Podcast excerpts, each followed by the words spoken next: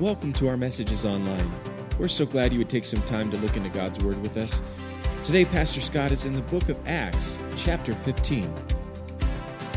Well, good morning, church family. It's good to see you today. I want to zip to a fast forward and tell you where we're going to be at the end of our time together today. We're going to take communion. We've got a couple stations up front and a couple back. And this is going to be a time for us to remember what Jesus has done for us. And so the, the point of the whole day is that you would see that Jesus has done something great for you, that he has paid for your sins, that if you have trusted in him, you're in. You've been blessed. You've been loved. You have that gift. If you have not received him, I'm going to give you an opportunity today to do that.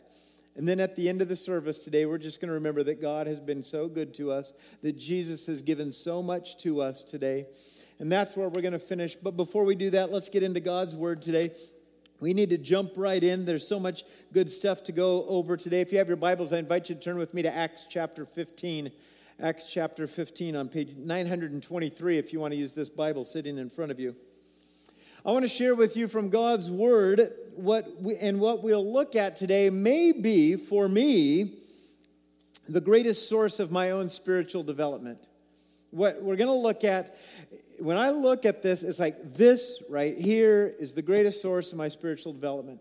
I grew up going to church. My dad was a pastor, and I learned a lot of good things. I learned some bad things along the way, but what we're going to see, even in this chapter, is some of the greatest source of my growth and development. This is powerful stuff. It has been for me, and here's what I know it will continue to be this for me. No way we can cover it all. In fact, you're probably going to leave here today with more questions than answers. Hopefully, I give you some answers uh, but this may just cause some good old questioning in your house, in your groups that you share with. This might even cause some fights. I don't know. But that's not a bad thing we're going to find out here today. And uh, I hope you leave with some good questions. For the past five months, so we've been looking at this book of Acts. We started started in May, and I'm pretty confident there is no one here who's been to every single Sunday since May 1st to go over this. I, I, know I haven't even done that. All right, so here's what we do. Thanks to some people in uh, the state of Texas who've put a little video together. I want you to see in three minutes basically the first 14 chapters of the book of Acts. Let's watch this up here on the screen.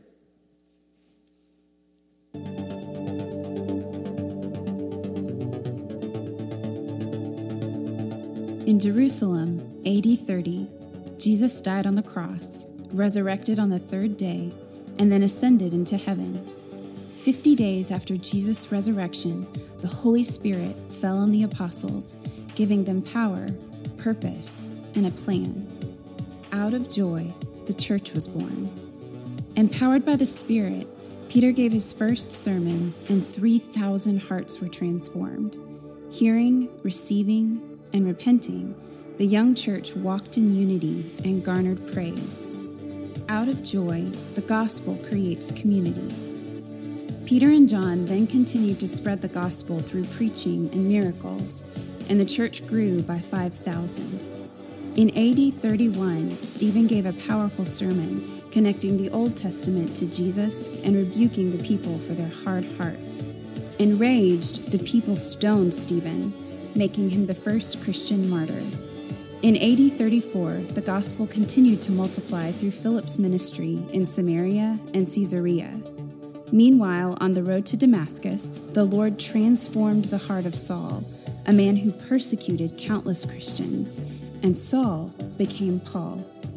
After this conversion, the gospel continued to spread through the ministries of Paul and Peter.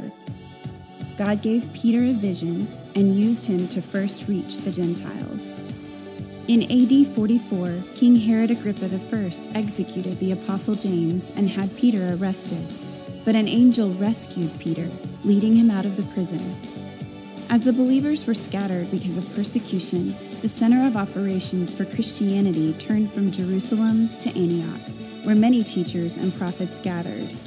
Around AD 48, Paul and Barnabas were then called to go out on their first missionary journey. Many Jews and Gentiles believed after hearing the word preached, while others drove Paul and Barnabas out of the cities. In every day and age, the church faces both persecution and praise, because all multiplication comes at a cost. But we must fight for and pray for unity to flourish within the church. To advance the gospel, we must be shaped by the gospel. We must be prayerful and open handed. We must continue to move forward for the good of the church and the sake of the gospel. Out of joy, the church multiplies.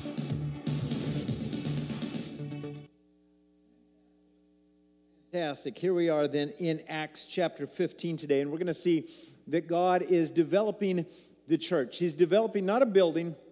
When we talk church, we're not talking a building, we're talking people.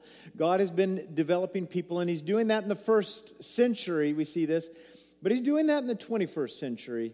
Thank God He's doing that with us.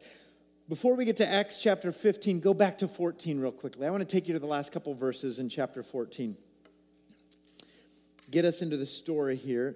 Chapter 14, it says this And when they, that is Paul and Barnabas, arrived in Antioch and gathered the church people together, they declared all that God had done with them. We looked at this last week and how he had opened a door of faith to the Gentiles, the nations, the ethnic groups, those who were not Jewish. Verse 28 And they, that is Paul and Barnabas, remained no little time with the disciples. No little time. They hung out with these people and said, We need to continue to develop and invest in you. We need to tell you about this good news of Jesus Christ. You have received it, but you need more information here. You have believed in Jesus, but now we want to help you develop and grow as a follower of Jesus Christ. The idea here is that every single one of us have this idea where we need to initially believe and accept the gospel of Jesus Christ, the good news of Jesus. If I went around and asked you, have you believed this good news? Many of you in this room, I know your story, you'd say, yes, I have believed in Jesus. Fantastic. Some of you I don't know, and you might say, I have not yet. And I want to talk about this today so that you can believe in this. But the idea is that after we believe, that we would continue to believe, that we would continue to grow in the good news of Jesus. Here's a point I want you to understand today with me, and it's this that God develops me through increased understanding of his gospel. That God develops every single one of us through increased understanding of his gospel. This has been such a key for me in my life growing up in the church, I, I heard this that if you believe, you'll go to heaven. Okay, that's true. And so I said this for years. I said, okay, I get it. I believed, and I know I uh, am going to heaven, and I'm kind of done with the good news. I, I've heard the good news. I've received the good news. I don't need it anymore. I've got it. It was a very shallow understanding of the good news of Jesus. It was enough to save my soul from sin, my sins. But when I thought I got it, I actually didn't get all of it. Does that make sense? I, I just had a, a little glimpse of this. And you and I, we have to have an increased understanding in the gospel of God because this gospel, it's an immeasurable gospel. It's so deep that you can't ever understand it completely. It's that good. And what happens is God's immeasurable gospel, it speaks to every part of our emotions, every part of our feelings, because you and I, at times, we feel certain ways like, I don't think God loves me anymore. Now, we would say this I'm saved, and when I die, I'm going to be in heaven. But you and I get so beat up at times where we'd say, I've sinned so greatly, I'm not sure if I'm lovable anymore. So maybe we would preach that to ourselves. We'd think that. We might feel that. We might even hear some bad religion from other people saying, You've gone too far. You've done too many bad things. And I want to talk about how this gospel is so immeasurable that we have to increase our understanding in this. And so I'm excited to share with you today some of the depths of God's great truths. I want to help you thrive I know that sometimes many of us, we just survive. We'd say, yep, yep, I believed in Jesus, and I can't wait till I die because then I'll be in heaven, it'll all be good. But right now, I'm just kind of lost. I'm, I'm lost, and I show up and I do some good things, and I don't know if it's enough good things. And you know what I mean? Sometimes we just get into this religion phase and we're not sure where we're at. I want to help us all thrive. Are you up for thriving? Say, I want to thrive. All right, 10 of you do, huh? Say, I want to thrive. Okay, good. That's a lot of you. So we get to chapter 15 then. They've been spending no little time developing the disciples, talking about the good news of Jesus Christ. Chapter 15, verse 1. But, and this is not a good but, but some men came down from Judea, roughly 300 miles, and were teaching the brothers, and I got to stop you there what would cause you to travel 300 miles to teach people something? You say, I want to go 300 miles. Now, this is like going past Seattle on I 5, but you don't get to go in a car. You don't get to fly there. You're either going to walk there or you're going to take some kind of an animal. What's going to cause you to go 300 miles to share something? Like, ah, they can figure it out themselves, right? Some people travel 300 miles from Judea, the Jerusalem area. They go up to Antioch to share a truth. Let's catch what they're sharing. It says this, go on to read. Unless you are circumcised according to the custom of Moses, you cannot be saved. That was the gospel that they wanted to preach. They wanted to travel 300 miles, and we, they heard people are turning to Jesus, but We've got to tell them there's a whole lot more. They're just getting a little glimpse of this. We've got to tell them there are a bunch of rules they don't understand. That doesn't sound like good news to me. I got to go 300 miles to tell a bunch of males that they're going to have to be circumcised according to the customs of Moses. To me, this sounds like rules, rules, and more rules. Did anybody grow up in a Christian environment where it felt like, yes, I believed in Jesus, but then it was just rules, rules, and more rules? Anybody like that? Okay, I'm not bashing my parents. I'm not bashing previous churches. I'm just bashing sometimes our American culture where we say, okay, believe in Jesus, and then it's a bunch of rules, rules, and more rules. That doesn't sound like good news to me. I kind of heard things like this growing up. Mom, don't take offense at any of these things today, all right? My mom's going to write me a big email after this today. No, no, no. This isn't about you, all right? I, heard things like this. Uh, please, Scott, uh, don't drink, um, smoke, or chew, and don't hang around with girls that do. All right? Things like that. I was like, yes, you've believed in Jesus, but now don't drink, smoke, or chew, or hang around with girls that do. And Angela does none of those. And so, you know, I hit a home run with that one. But anyway, these guys traveled 300 miles to share this message saying, We're happy for you that you believed in Jesus, but there's this law that us Jews have that you don't know about that you have to worship on a certain day of the week, and you, there are certain foods you cannot eat. And by the way, man, you're going to have to be circumcised in order to be saved from your sins. Like, wait a second, this doesn't sound like good news. Read with me, verse 2. After Paul and Barnabas, and after, Paul and Barnabas had no small dissension and debate with them. Paul and Barnabas said, Wait a second, we just spent a year and a half telling people that they could turn from no God to the living God. They could turn from a life of sin to the sin forgiver. We've been doing this, we've been risk, uh, risking our lives. Don't come in here and tell these people that that's not good enough, that what they believing in Jesus wasn't good enough. Don't do it. And they fought. We only have a few minutes to talk about this, but they fought about this. Big dissension over this. Paul and Barnabas and some of the others then were appointed to go back down to Jerusalem to the apostles and the elders about this question. We want you to travel the 300 miles, go back to the mothership, talk about this with the people in Jerusalem. Answer this question what really, how, how do, what do we have to do to be saved?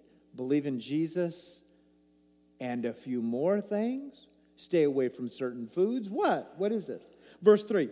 So, being sent on their way by the church, they passed through Phoenicia and Samaria, and describing in detail all the conversion of the Gentiles, and brought great joy to the brothers as they're dri- walking by, not driving, as they're going by. They're like, "Man, we got to tell you, God is good. He's changing people's hearts all over, but we got to get our way to Jerusalem." Verse four. When they came to Jerusalem, they were welcomed by the church and the apostles and the elders, and they declared all that God had done with them. Verse 5 But, this is still not a good but, all right? But some believers who belonged to the party of the Pharisees rose up and said, It is necessary to circumcise them and to order them to keep the law of Moses. We heard you're telling a bunch of people about Jesus. Good, believe in Jesus, fine, but there are a bunch of things they have to do to be saved. Verse 6 The apostles and the elders were gathered together to consider this matter. Hmm.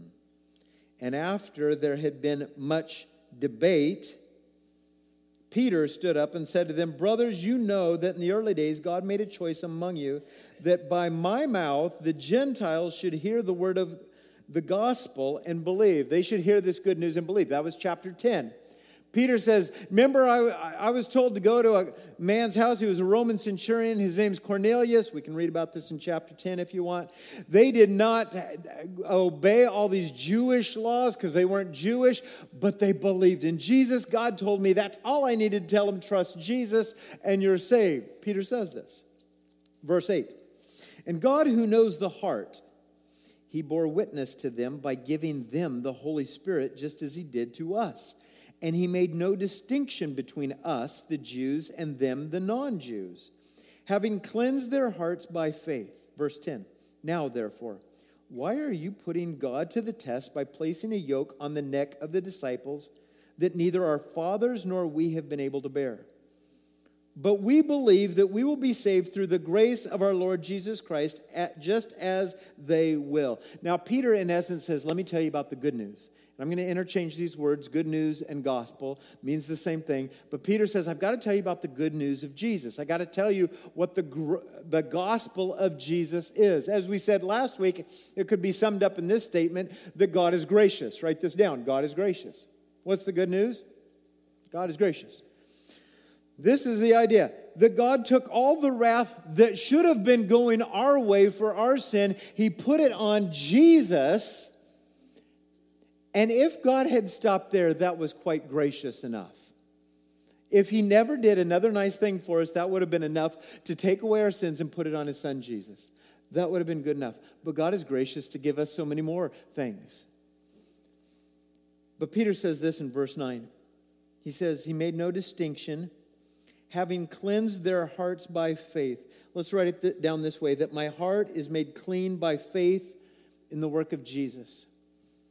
Peter says, Now all of us have a sin problem, and none of our hearts could be right before God.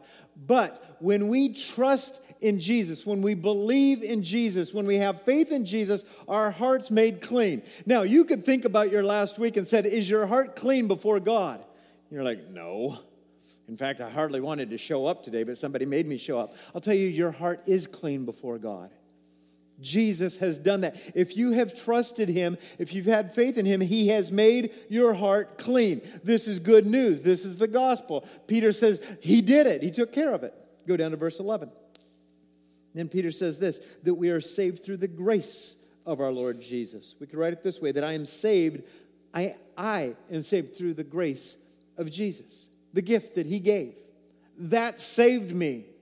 That, period, that saved me. He gave the grace. I trusted in Him, period. I'm saved. And then he said this in verse 10. Let's go back up a verse because this is interesting. So he said to the Jewish leaders there, Why are you putting God to the test by placing a yoke on the neck of the disciples that neither our forefathers, neither our fathers nor we have been able to bear? He said this. Now, listen, God gave us laws. Let's just consider this for a minute. Why would God give laws to us? He gave laws partly because it's really good for us if we have these laws so that we don't murder one another, and so that we don't steal from one another, and that we don't commit adultery with one another, and things like that. I mean, this is good. But he also made these laws because life is better when we honor our parents, and life is better when we worship the one true God and all, all these other gods. So it's just a good way to live. That's part of the reason he gave laws. Part of the reason he gave laws is because we are going to stand before God and have judgment. And it'd be better for you to know what God's standards are so that you could honor him. But really, the law was made for this reason to show you that you can't keep it. The law was made for this reason to show you that you're a sin failure. You just, you and I, we, we just don't measure up. The idea of the law is I'm going to make all these laws, and when we do it, it's great, but the reality is we can't perfectly do it. You've got a sin problem, and so God's saying, I'm revealing to you the antidote for that. I'm revealing to you a Savior. I'm revealing to you my son Jesus. Peter says, Come on, folks, we couldn't keep the law. It was just meant to point us to Jesus. Then why are we going to strap them with all of these laws that they can't keep? They've been pointed to Jesus. It doesn't matter what they eat, it doesn't matter what day of the week they worship. It doesn't matter. So Peter is saying these things. God's working his plan. He's given the law. He's revealed his son. In essence, he's saying this write down this math problem that Jesus plus nothing equals everything that Jesus plus nothing you bring to the table equals every good thing that God has in store. That's amazing. That's grace. And he says, I just want you to know this. It's not by Jesus and me observing a bunch of laws and hopefully adding to the equation and tipping it over the edge so I can get everything. No, Jesus plus nothing equals everything. Well, in the story right after that, Paul and Barnabas, they jump in and said, Yeah, we agree with Peter. In fact, we spent a year and a half telling people this that it's Jesus plus you can't bring anything else to the table other than your failure. Jesus plus your trust in him equals everything. Then James speaks up and he says, I agree with those guys. And it's not just because of what Peter saw in a vision. It's not just what Paul and Barnabas did on a trip. But I'm going to point you to the Old Testament, to Amos. And God said that his good news was going to be shared to the nations. And it wasn't obeying all these certain rules about what meat to eat or what day of the week to worship on. It was that we would turn to the Savior that God had always been revealing. Jesus plus nothing equals everything. Now, some of you might be saying, wait a second, are you saying that there are no rules to follow? I'm not saying that.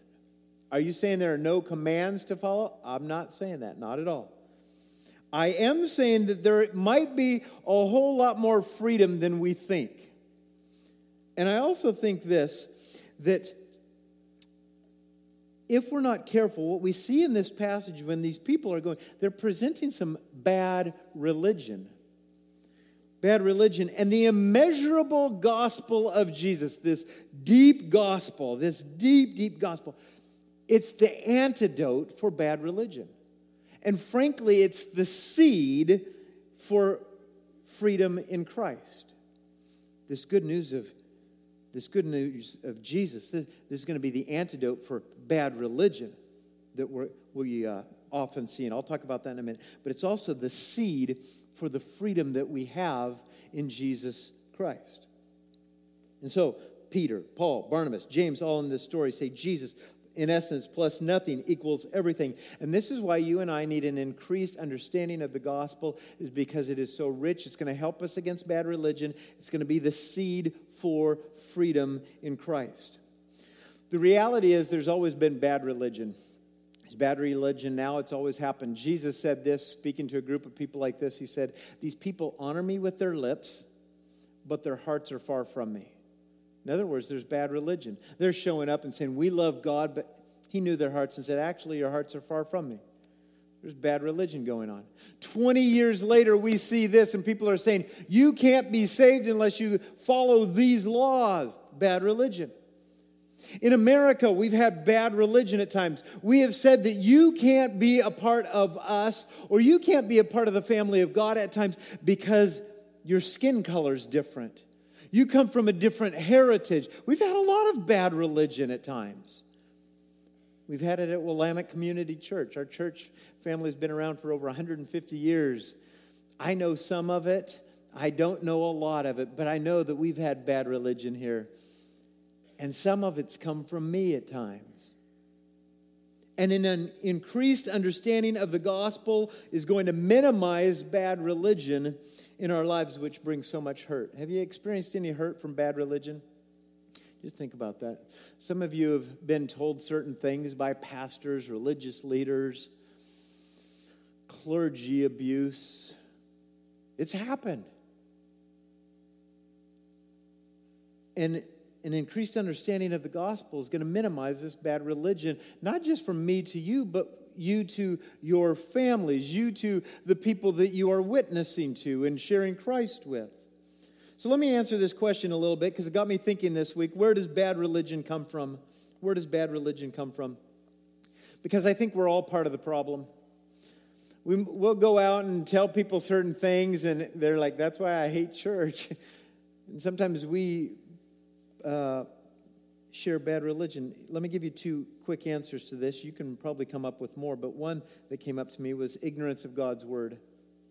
This right here would be a reason for bad religion ignorance in God's word.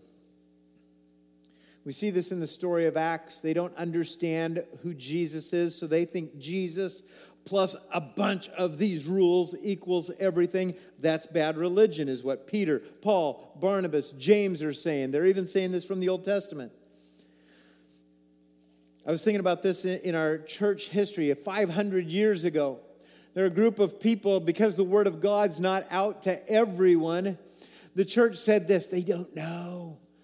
So we could say things like this that if you come to us and share your sins and give us money, we will absolve your sins. We can do that. It says it right here. Bad religion. Until one day, a guy named Martin Luther, he gets a copy of a Bible, thanks to Gutenberg for making the printing press, and people start getting Bibles in their hand. But a guy named Martin Luther says, wait a second. Jesus plus not money to the church equals everything. Jesus plus nothing equals everything. And so Martin Luther says, I, am going to protest what the church is doing. I'm going to bring some reform to the church 500 years ago. Bad religion has happened most likely because of an ignorance of God's word. I was thinking about that with me, and I thought, you know what? I have told you things from this stage at times that I look back and go, ah. And maybe a couple years later, I'll look back at this and go, ah. And so don't listen to me completely. It, it, if this causes questions, great, look it up in the Word of God. But I remember saying this the gospel is this. If you memorize this, this is the gospel. And I said this that God was born of a virgin, that He lived a sinless life, that He died for our sins, He rose from the grave, and that He is continuing to work in us until we die or until He calls us home. That's it. That's the whole gospel. It's that simple. I look at that and say, Shame on you, Scott. Why'd you try to get them to think that the gospel, which is so immeasurable, could be summed up so easily? That's like saying the ocean's a body of water. That's all you ever need to know. You never need to go check it out yourself. Just know that it's a body of water. No, it's bigger than that. It's better than that. I didn't tell you anything wrong other than I tried to minimize it. That's bad religion bad teaching. I've got a lot of other bad teachings too that I think about, and thank God He forgives me. And you never listen anyway, most of the time, so that's good too. Paul says in Romans chapter 1, he says, the, the, the gospel is the power of God for the salvation of everyone who believes. It's the power of God. You can't sum up the power of God in five points. It's deeper than that, it's better than that. If I said to you, don't go to the ocean ever again, it's a body of water, you've seen it, you know it's there, you don't need it. That'd be wrong. No, go check it out. Even on Sunday morning, sometimes, go check it out and just understand that it's beautiful and it's deep and it's mysterious. And God put it there. And somehow, because the moon, it doesn't come in or out too far. I mean, it's just, it's amazing. It's filled with life. That's the ocean, and that's just part of the ocean and that's just the Pacific Ocean. Then there's another one over there and another one. The gospel as well is so deep, and at times I've tried to minimize it, and shame on me. Ignorance of God's word sometimes creates bad religion. Let me say this also that bad religion happens sometimes because of fear fear of losing control or a fear of the unknown. Sometimes churches will have bad religion. Let's be honest, sometimes parents and grandparents have bad religion because of fear of losing control, fear of the unknown. We see this in the Acts story. They said, wait a second, this good news about Jesus is going out. What happens if they don't do it exactly the way we've been taught? Oh no, is God big enough for this? We got to go 300 miles and tell them every little detail, and we got to control this because we're just fearful that what God has given to us might get ruined because God's not that big or something. I wonder about us as parents sometimes and say, do we ever preach a bad gospel to our kids because of fear? I have to look at my own life and say, yeah. There have been times I've held my kids too tight and said, I don't want them to experience certain things in life. I want to just hold it like this because there's too much bad stuff out there. I can't let them see it. And then what happens is they turn 18 and 21 and they see it, and I'm like, Ah, yeah, I knew about that. It's a challenge, isn't it, parents? Or sometimes then it's like, no, I'm just going to let them experience it all now when they're five, all right? because they can handle all this because they're going to get it when they're 25 anyway. It's so hard for us.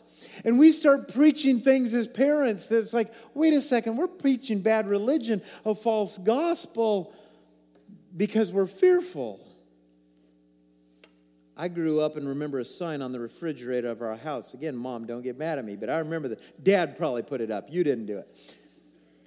It was a quote from Mark Twain, and it said something like this When your child becomes 12 years old, stick them in a barrel, put the lid on it, and feed them through a hole. And when I'm 10 years old, I'm thinking, oh man, I only got like two years left. That's not the end of the quote. It says, and when he turned 16, plug the hole. I was so fearful those years. Yeah, not too much. But there's fear. What do we expose our kids to? What do we share? I'm sharing some things with you, and I'm like, oh no. I'm, I'm kind of opening a can of worms. I'm, I'm a little fearful what they might say.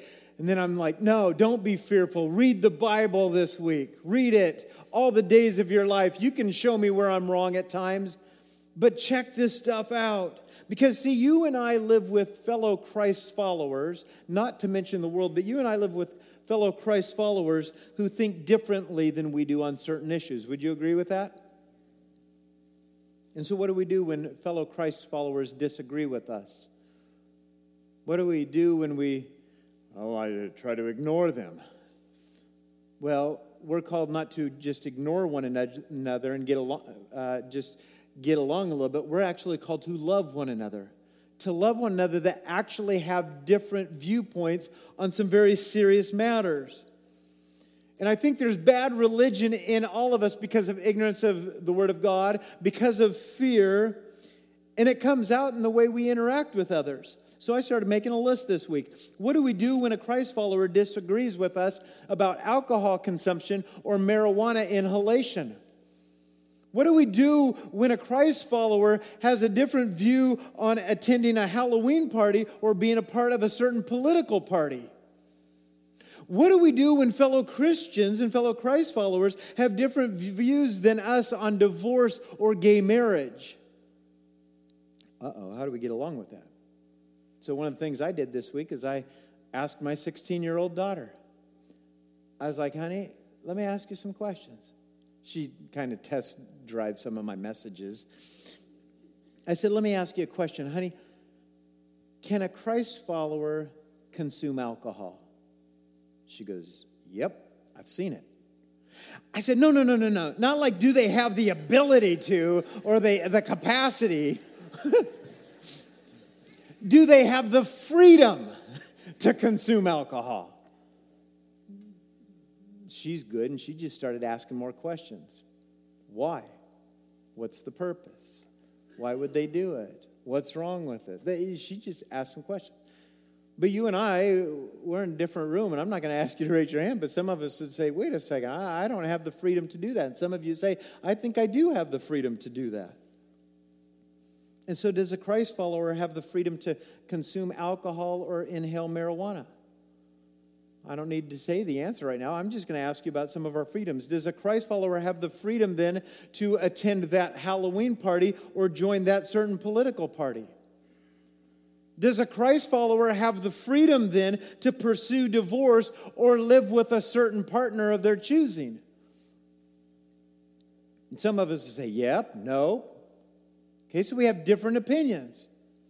And we start preaching certain things that in some cases might be bad religion. What does the gospel have to say about this? What's the good news of Jesus? Not just I believe and I'm saved, but now how do I live in this life? And this is why you and I need an increased understanding of the gospel of Jesus. So this week I looked at a passage in Romans chapter, chapter 5. Want to show you this on the screen here, Romans chapter 5. Let me just show you two verses.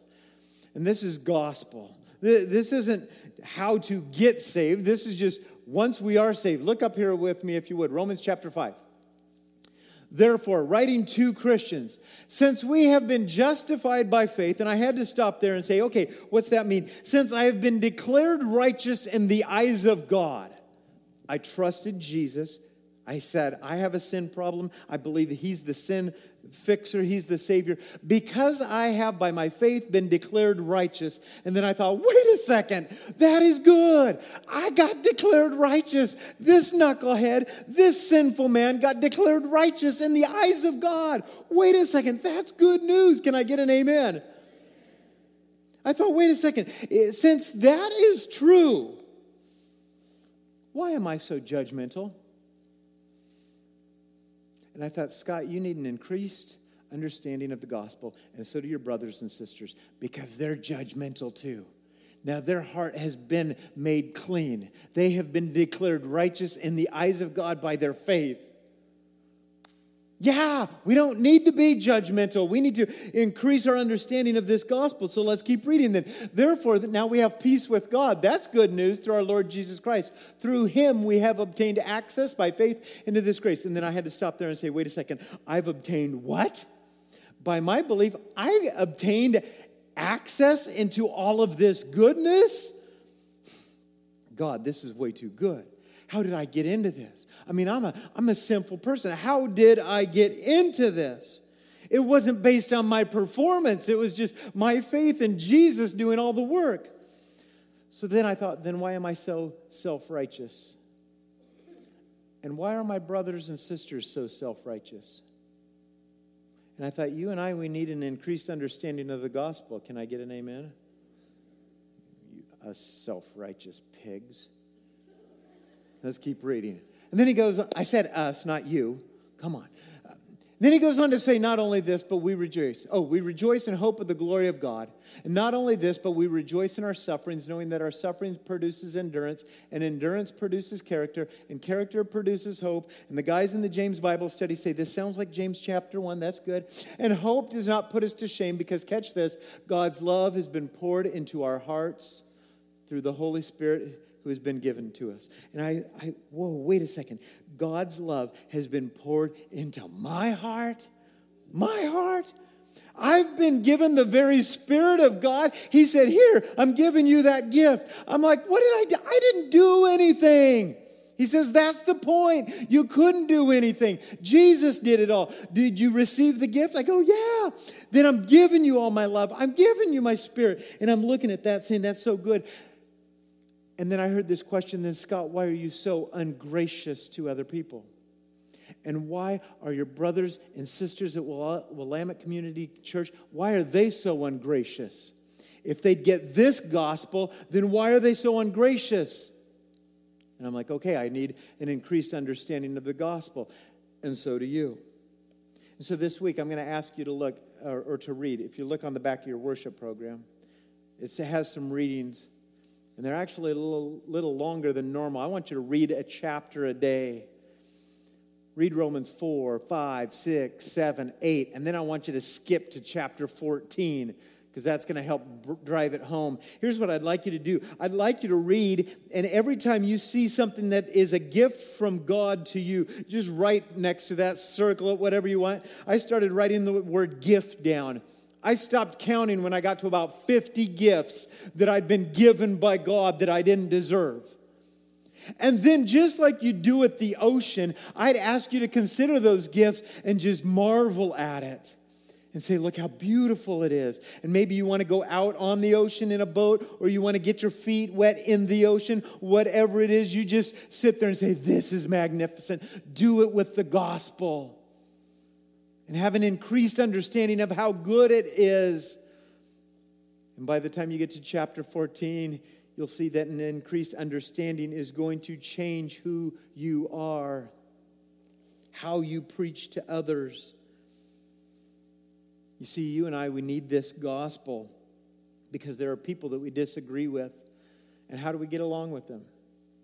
And it happened 20 years after the death and resurrection of Jesus Christ. Like, how are we going to get along? Because you're eating meat that we don't think we can. And you worship on a day that we don't think we can. And we look a little different and, and we have some how are we going to get along here? And we get along based on the most important thing that jesus plus nothing we actually bring to the table gives us everything. So it begs another question then how do i get along with them I mean, how can I get along with people who think that about alcohol or marijuana? Or how do I get along with people who think this or this that I work with, live with? How do I get along with them? Let me give you two answers that I came up with. First one is this allow God to direct my steps. Allow God to direct my steps. Allow, that would imply some humility. Allow God to do this. Maybe underline the word my steps. My steps. Real quick story. I, saw something going on this week and I thought, bad religion alert. And I thought, I need to go and stop it. And I actually sat down first and said, okay, wait, God. Um, I'm going to let you direct my steps. Look at verse 28, if you would, in this story. Because as they're going to send a letter back up to Antioch to these believers in Jesus, what are they going to tell them? And look what they said in verse 28 For it has seemed good to the Holy Spirit and to us to lay on you no greater burden than these requirements. Basically, the requirements were abstain from sexual immorality. Some of this meat with blood in it, it's probably not healthy for you. It's hard for you and the Jews to get along if you do with this. We're not going to put a lot of rules on you. But the idea was this we're going to talk with God and see what God has to say about this. And after I had this alert, like bad religion alert, and I asked God, what should I do about it? he said, ah, go check it out. I went to check it out a little bit and kind of heard God say, it ain't that bad. You've done worse. You've preached worse. Come on. Just go back. But thanks for letting me hang out with you and tell you my opinion. You see, I think when we spend time with God and we allow Him to direct our steps, He's going to say things like this to you and me. He'll say things like, Hey, let's examine your heart. let's start with you. Before you grab that rock and chuck it at somebody, let's just look at your own heart together. He may say something like this Actually, I'm big enough to deal with that issue, and you don't have to control it.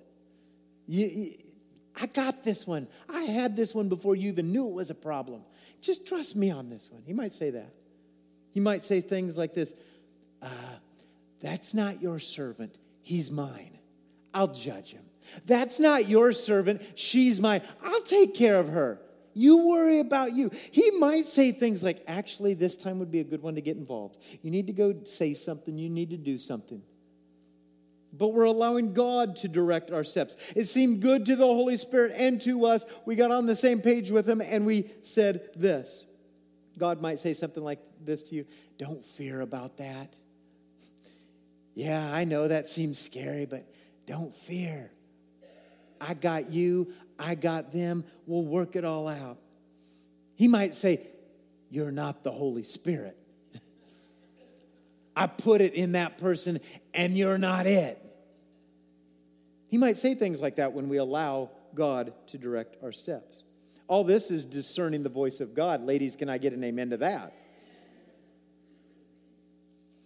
Secondly, I thought, how do we get along with them who disagree with us? Pursue my own relationship with God. Pursue my own relationship with God. It's not your job to be the moral police. You just work on your relationship with God. You're going to answer to God for your life. You say, Well, my kids, I got to, okay, you've got a job as a parent, but you really have a job for your own soul, and you're going to answer to God for your own life. Strengthen your own understanding of the gospel instead of just being the moral police for others around you. I'm confident as we do this, as we work on our own relationship with God, all of a sudden, as we read the gospel, as you read Romans this week, you'll say, wait a second, I was dead in my sins and He made me alive. Wow! Okay, I'm gonna live for Him. He's the one who did that. You might say something like this Okay, wait, I was an enemy of God, but now I'm a beloved child. I'm gonna live for Him. I don't need to be the moral police. I'm just gonna live for Him. You might realize I was a sinner and now I'm forgiven. I'm going to live for Him. I was blind, but now I see. I'm going to live for Him. I was lost, but now I'm found. I'm going to live for Him. I don't have to worry about being everybody else's moral police. I'm going to live for Him because I'm seeing how good He's been to me. And then that leads to, well, how good has He been to me? that God so loved us that he gave his son for us.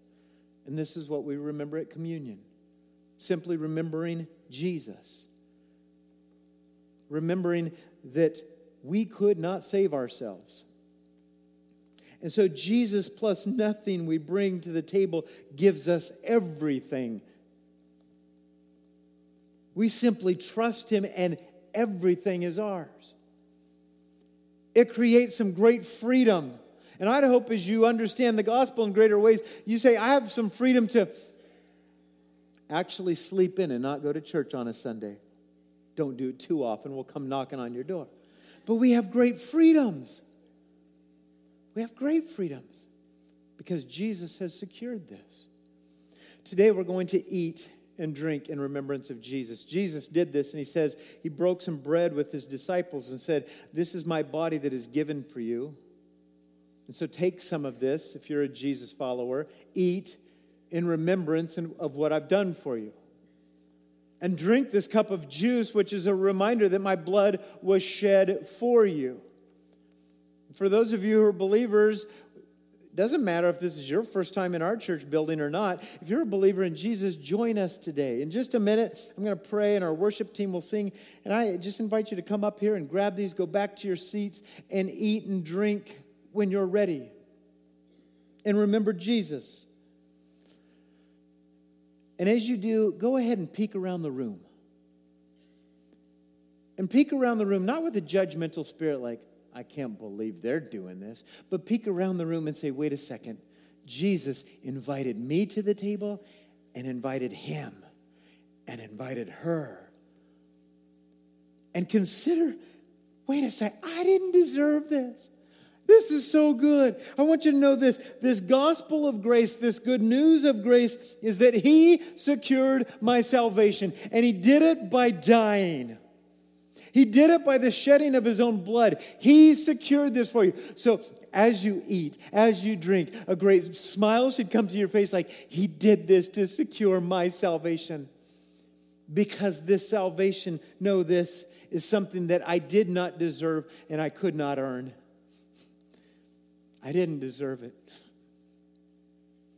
I couldn't earn it. I couldn't. It wasn't Jesus and I've been working so hard. No, it was Jesus plus I brought nothing to the table. And He gave me everything. And as we embrace this in greater ways, and it just doesn't happen today, but it's a process, as we embrace this in a year of development, as we embrace this, and we have an increased understanding of the gospel, it's going to change our lives. It's going to change how we live our lives with other people. It's going to cause you to become more grateful. You might find you have more freedoms. You might find out that other people have freedoms that you don't. But you're going to find out a lot of good things about this immeasurable gospel of Jesus Christ. Would you pray with me, please?